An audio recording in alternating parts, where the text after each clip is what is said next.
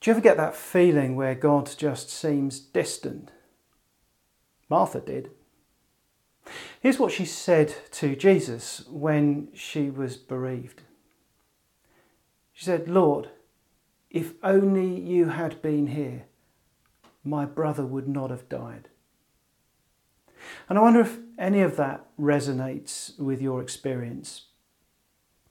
I'm guessing you'll know what I'm talking about if you've ever had a bereavement or some other kind of blow, a tragedy, a disappointment, something that caused you deep, deep grief and pain.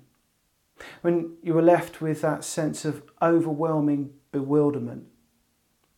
Now, not always, but very often in those sort of experiences, God can seem so distant and inaccessible. This story, and let's remember that it's in John's narrative for a reason. This story is there to tell us a fundamental truth that is at the very core of the Christian gospel, and it's this. While our perception might be that God is distant, remote, and inaccessible, the reality is quite the opposite.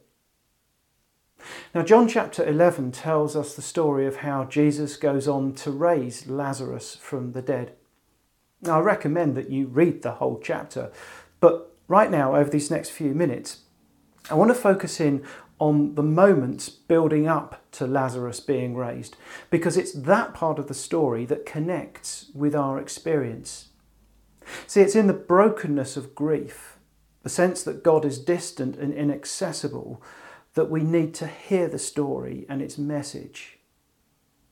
In the midst of her grief and pain and brokenness, Martha talks with Jesus about eternal life. Now, at the time, not all Jews believed in that. It was one of those things that divided the Pharisees from the Sadducees. Martha says she does believe in it. In fact, she goes further. She says she knows her brother will be raised from the dead at the end of time. But Jesus goes even further than that. He doesn't say, I promise you resurrection or I give you resurrection. He says, I am the resurrection. Eternal life is not just some abstract idea, it's not a, just a piece of doctrine, it's so much more than that. It's something you discover in relationship with Jesus. Just when God seems so distant, remote, and inaccessible, Jesus says, I am here. I am that resurrection. I am that life. There are two important things there that we need to pay close attention to. The first is that resurrection, in the fullest and most complete sense, is in the future. that was the, even the case for Lazarus. We don't know what happened to him after Jesus brought him back from the grave, but we can assume that he eventually died along with all the other people Jesus healed during his ministry. But this miracle points to the ultimate miracle that we see revealed in the risen Jesus himself. Namely, that at the end will come a total resurrection from which, like Jesus, we will never die. That's our future hope, which puts our lives into perspective. It's what throws out life from the other side of death. But the second thing we need to pay close attention to is perhaps a more uh, subtle thing. And it has to do with the more practical nitty gritty of how we handle life now, given that we have that future hope. You see, when we talk about future hope, future resurrection, future everlasting life, there's a danger that it all seems so far off out there in the future that it doesn't connect with life right here and right now. It's one thing to say we're hopeful about eternity, but what about everything that lies between now and then?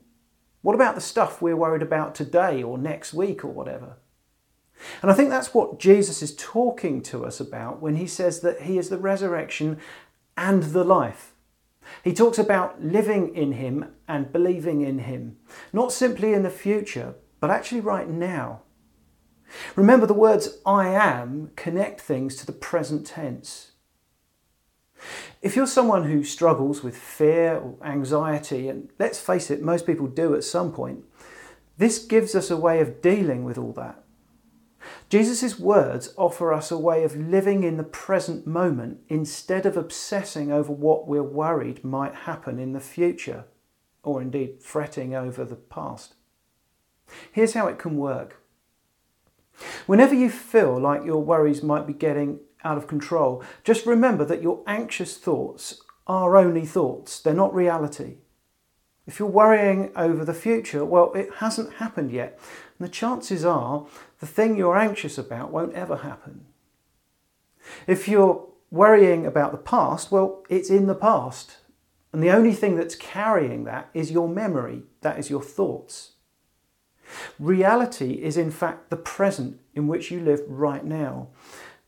And Jesus is with you in that reality right now. The one who says, I am the resurrection and I am the life in which you are sustained.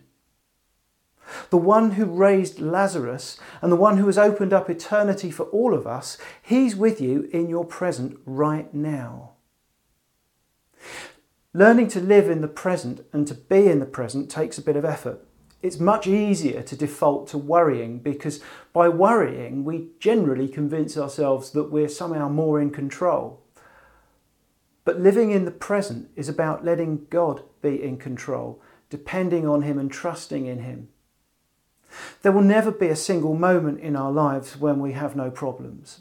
Life's not like that. Never has been, never will be, not this side of eternity anyway.